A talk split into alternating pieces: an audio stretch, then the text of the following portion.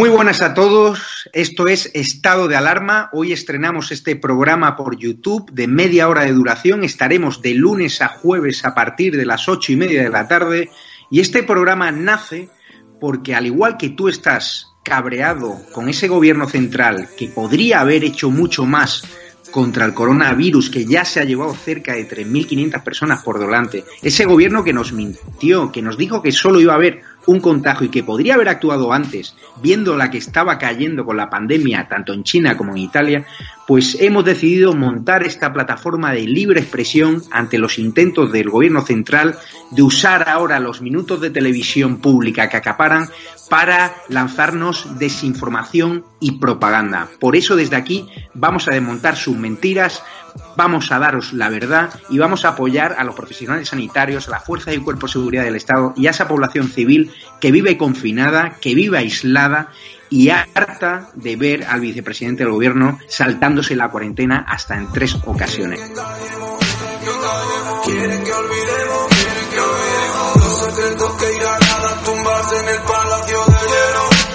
Muchas almas vuelan a diario, millones de velas en los santuarios, demasiadas cruces en el calendario, un país entero contra un adversario, hospitales con mares de voluntarios, todos los balcones llenos en mi barrio, aplausos que se escuchan hasta el planetario para ángeles vestidos de sanitarios. Nos está costando respirar. Nuestro mundo paró de girar. Ellos no nos cuentan la verdad.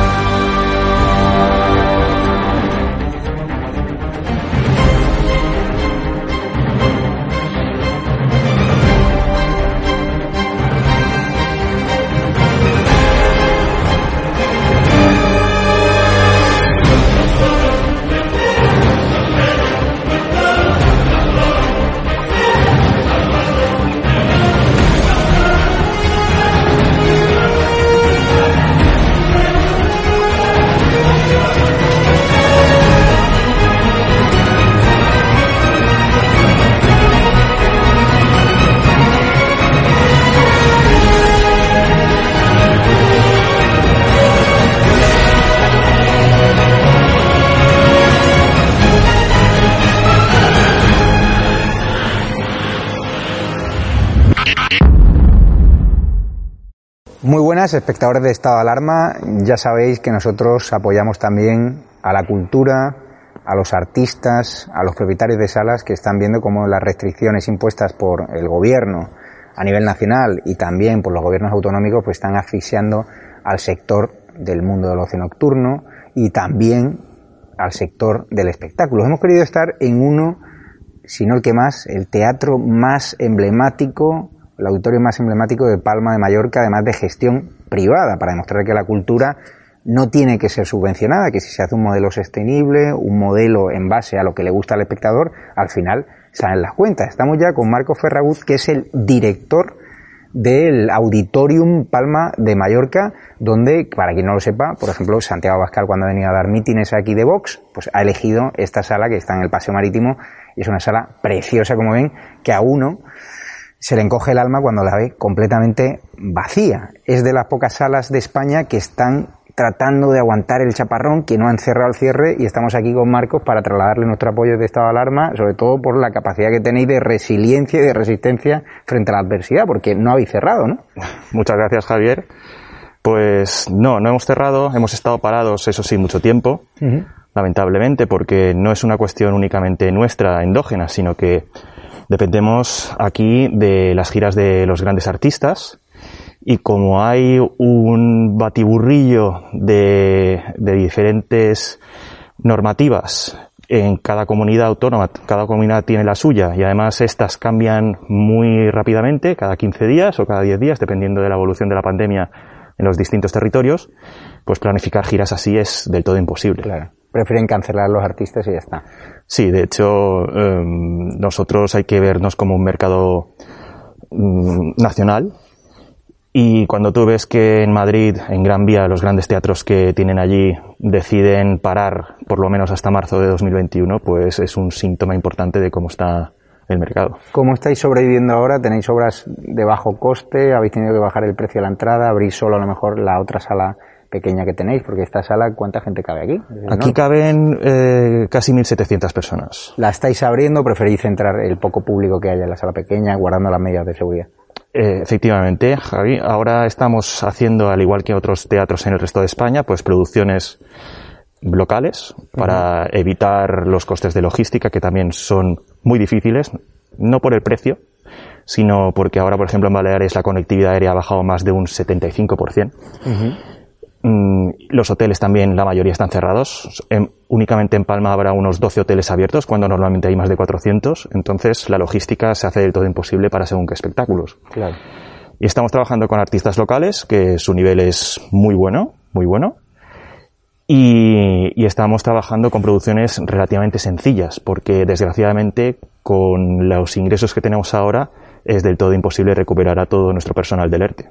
Las imposiciones restrictivas, las restricciones aquí en Palma Mallorca, ¿cuáles son en este tipo de teatros? A día de hoy, porque esto hay que vigilarlo cada día, claro. Cada día, a día de hoy estamos restringidos a un 50% del aforo, con mascarilla en todo momento, y nada más. Esto es en principio las únicas, las que se refieren a teatros y auditorios, porque las que se refieren a otros, recintos que también pueden hacer espectáculos, como las salas de concierto, estos están restringidos no solo al 50%, sino con un máximo de 300 personas también en interior y 1000 personas en exterior.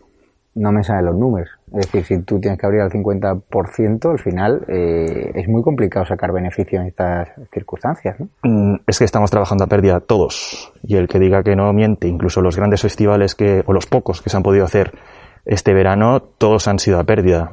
Nuestra apertura obedece más a un movimiento romántico de poder decir a la ciudadanía todavía estamos vivos, la cultura está viva, no vamos a morir tan fácilmente, más que a razones económicas. Si fuera únicamente por razones económicas, eh, seguiríamos cerrados. ¿Tiene sentido estas medidas de Armengol, por ejemplo, que hoy ha obligado a los bares, terrazas a cerrar a las 6 de la tarde, toque de queda a las 10, con lo cual los espectáculos nocturnos aquí, la gente le gusta ir al teatro a las 9, a las 10 de la noche, también por la tarde, o sea, tenéis distintos públicos pero esas medidas al final los asfixian, ¿no? Sí, nos asfixian y yo entiendo que al principio lo principal es la salud. Yo entiendo que nuestros gobernantes pues seguían por criterios sanitarios y nosotros yo creo que ahora ya no hablo como director de este teatro, sino como mm, director de una pyme yo creo que todas las pymes y autónomos que dependemos del público en general, pues acatamos las normas, ¿no? Pues, puesto que la salud es lo primero. Lo que sí echamos en falta, y esto es algo común en todos los sectores con los que yo me entrevisto y, hablo, porque este teatro es un polo de atracción cultural y social, ¿no? Hmm. Tenemos muchos eslabonamientos. Este teatro hace que muchos negocios de alrededor funcionen también. Y yo estoy en, permanente eh, conversación y contacto con todos. Y a todos nos pasa lo mismo. Echamos en falta que haya una compensación. Es decir, tú lo que no puedes hacer es cercenar nuestra fuente de ingresos, limitarla. Por razones sanitarias lo aceptamos. Somos los primeros que las haremos cumplir, además. Porque a nadie le interesa que haya un brote en su negocio. De hecho, en los espectáculos en vivo en España, y son datos del Ministerio de, Sanidad, no ha habido ni un solo brote en ningún espectáculo en directo en toda España, desde que inició, se inició la pandemia. Entonces, el problema no somos nosotros, pero somos los primeros siempre en sufrir las consecuencias de los cierres, de las restricciones, y echamos en falta pues que haya una compensación traducida en o bien ayudas directas o bien rebajas fiscales. Ayuda directa como ha hecho otros gobiernos como el francés o el alemán. Efectivamente, en Alemania, y yo trabajo con, con empresas alemanas, con artistas alemanes, me comentan que allí pues están eh, ingresando por parte del gobierno, compensándoles las pérdidas, del orden del 70-75% de los ingresos que tuvieron en el mismo periodo en el año pasado. Claro, si aquí en España pues fuera igual, pues todo el mundo podría echar el cierre estando tranquilo de que en cuanto pasara esta pandemia, cuando estuviera controlada, podrían volver a reabrir sin ningún problema. Pero desgraciadamente aquí nos prohíben, pero no nos dan alternativa. O sea, nos dicen, usted cierra, pero no hemos visto ni una sola rebaja en el IBI, por ejemplo, o en la tasa de basuras. Todos hemos pagado una tasa de basuras sin haber tenido actividad, solo por poner un ejemplo. Y las ayudas directas, las pocas que pueda haber, pues son migajas, ni siquiera llegan a todos. ¿no? Y claro, echas en falta esa empatía con el sector público. Luego, cuando salgo de las reuniones, mm, me doy cuenta de que es difícil de que la tengan, porque son personas también como nosotros, pero que durante toda la pandemia, durante todos estos meses que nosotros, pymes y autónomos, no hemos ingresado nada, solo hemos tenido gastos, ellos han seguido cobrando sus nóminas. Entonces es muy mm. difícil pedirle empatía a alguien que no le está pasando mal. Y hay muchos políticos que no han trabajado en su vida, no saben lo que abrir la persiana del negocio, por lo cual... Bueno, aquí tengo que hacer, romper un poco la lanza en que ha habido un, un en el gobierno eh, Catalina Solivellas, que es la directora general de, de, Cultura. En este caso es una señora que es actriz también, ha tenido compañía propia, sabe lo que es, y gracias a ella tenemos una comunicación constante, ¿no? Eh, porque nos entiende, ve, ve con, con que, que, esto es una situación muy difícil para el sector cultural en general, pero por regla general, en los tres niveles de gobierno, aquí tenemos gobierno balear, tenemos consejo insular, que viene a ser la diputación en la península, o los cabildos en, en Canarias, y, el ayuntamiento de Palma, que es la principal ciudad de Baleares, pues nos cuesta encontrar esta empatía que, que, nos ayude a superar este, este terrible bache que va a dejar, yo creo, que la crisis del 2008 sea un aperitivo. De hecho, los informes económicos hablan de que la comunidad balear la Baleares va a ser la comunidad que más sufra la caída de PIB, o sea, va a ser la comunidad autónoma más arruinada. No sé si lo has leído. de hecho, bueno, eh, solo hay que dar una vuelta por Palma de Mallorca. Basta que te leas cualquier informe de la OCDE para saber que España es el segundo país que peor lo va a pasar después de Argentina. Y de todas las comunidades autónomas, Baleares va a ser la peor de todas por su dependencia del turismo. Y de todo el sector económico, de todos los sectores económicos que hay en Baleares, el cultural va a ser el peor que lo va a pasar. Tienes todas, tienes las tres ecuaciones. O sea, nosotros estamos, somos la punta de lanza de, esta crisis, pero... ¿Por qué nos ponen rostro y por qué os criminalizan? Porque lo que me dicen los empresarios del sector del ocio nocturno, de espectáculos, es que se nos está criminalizando, cuando nosotros somos los que guardamos las medidas de seguridad y no tanto esos políticos que incluso van a fiestas durante la pandemia o la propia Armengol, que ya sabes que le pillaron un bar de copas cuando no debería haber estado. Bueno, eh, claro, los políticos eh, hay veces que, olvidan que tienen que ser un ejemplo para la sociedad, ¿no? Ese son aquellos prohombres y mujeres que, en los cuales nos, deberíamos ver reflejados en buena conducta.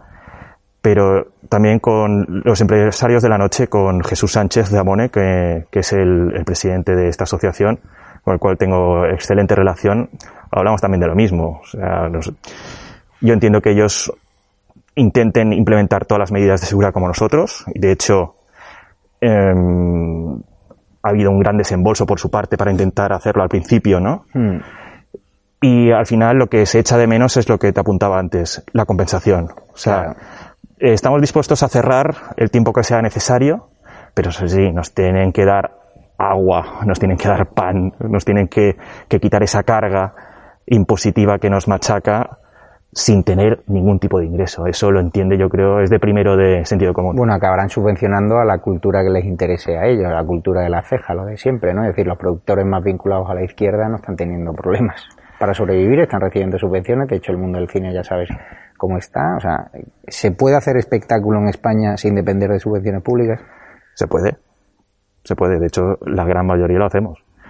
Eh, los que salen son casos muy mediáticos, a los cuales yo mm, no estoy de acuerdo. Yo creo que la cultura, como cualquier otra actividad económica, no debería depender de subvenciones. De hecho, la- en todo caso, las subvenciones deberían ser utilizadas como un instrumento para eh, tener efectos multiplicativos. Es decir, si tú ayudas a un proyecto que si le das una subvención de uno puede generar cinco, pues es una subvención muy bien utilizada. De hecho, lo estamos viendo en otros sectores como es el de la automoción o el, eh, o el, el continuamente o en, el sector de, la agricultura y la pesca, que son sectores también están hiper subvencionados, ¿no? De hecho, hasta se hacen tarifas de, de- de energía de luz específicas para si una fábrica que interesa que se instale en determinado sitio, pues se instale, ¿no? Eso lo- la gente, los mortales, las pymes y los autónomos, eso no lo, no lo- no lo vemos. Entonces, si esas subvenciones están otorgadas sin ser a fondo perdido, yo encuentro que están bien otorgadas, porque deben ser un instrumento, ya te digo, para potenciar algo que puede volar solo. O sea, si tú estás dando una subvención a cualquier proyecto, llámese película, llámese musical, llámese obra de teatro, y le estás dando una subvención de 5, pero pierde 10, no le vuelvas a dar nada. Elimínalo o revisa las bases para que no te vuelva a suceder como gestor de fondos públicos. Y lo vemos continuamente. Hay subvenciones para muchas cosas, en la industria, tal, a, a todos los niveles. Si esa subvención ah, provoca que invirtiendo o subvencionando dos unidades haces que esa industria produzca cuatro, pues ya es un 100% del retorno. No, no, está claro. Pues nosotros de Estado de Alarma queríamos trasladarte nuestro firme apoyo. Vengan al auditorium en Palma de Mallorca, que tienen obras muy interesantes, obras para... ¿Ahora qué tenéis en cartelera? Pues ahora tenemos el clásico de la Navidad próximamente, que es Agustín el Casta, que es un artista como la copa de un pino. Aquí, de hecho, en Mallorca no se entiende la Navidad sin Agustín el Casta.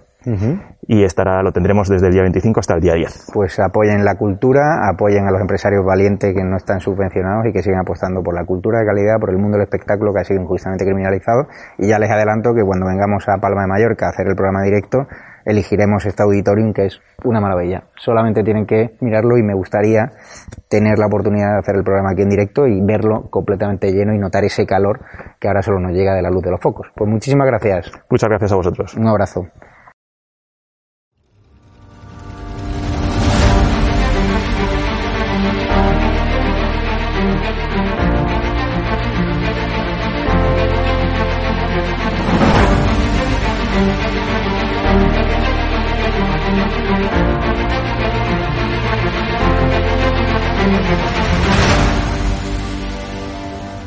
Hecho, hay un conocido periodista con un canal en YouTube que eh, los programas sobre Galapagar eran día sí, día también. Te refieres a Negri.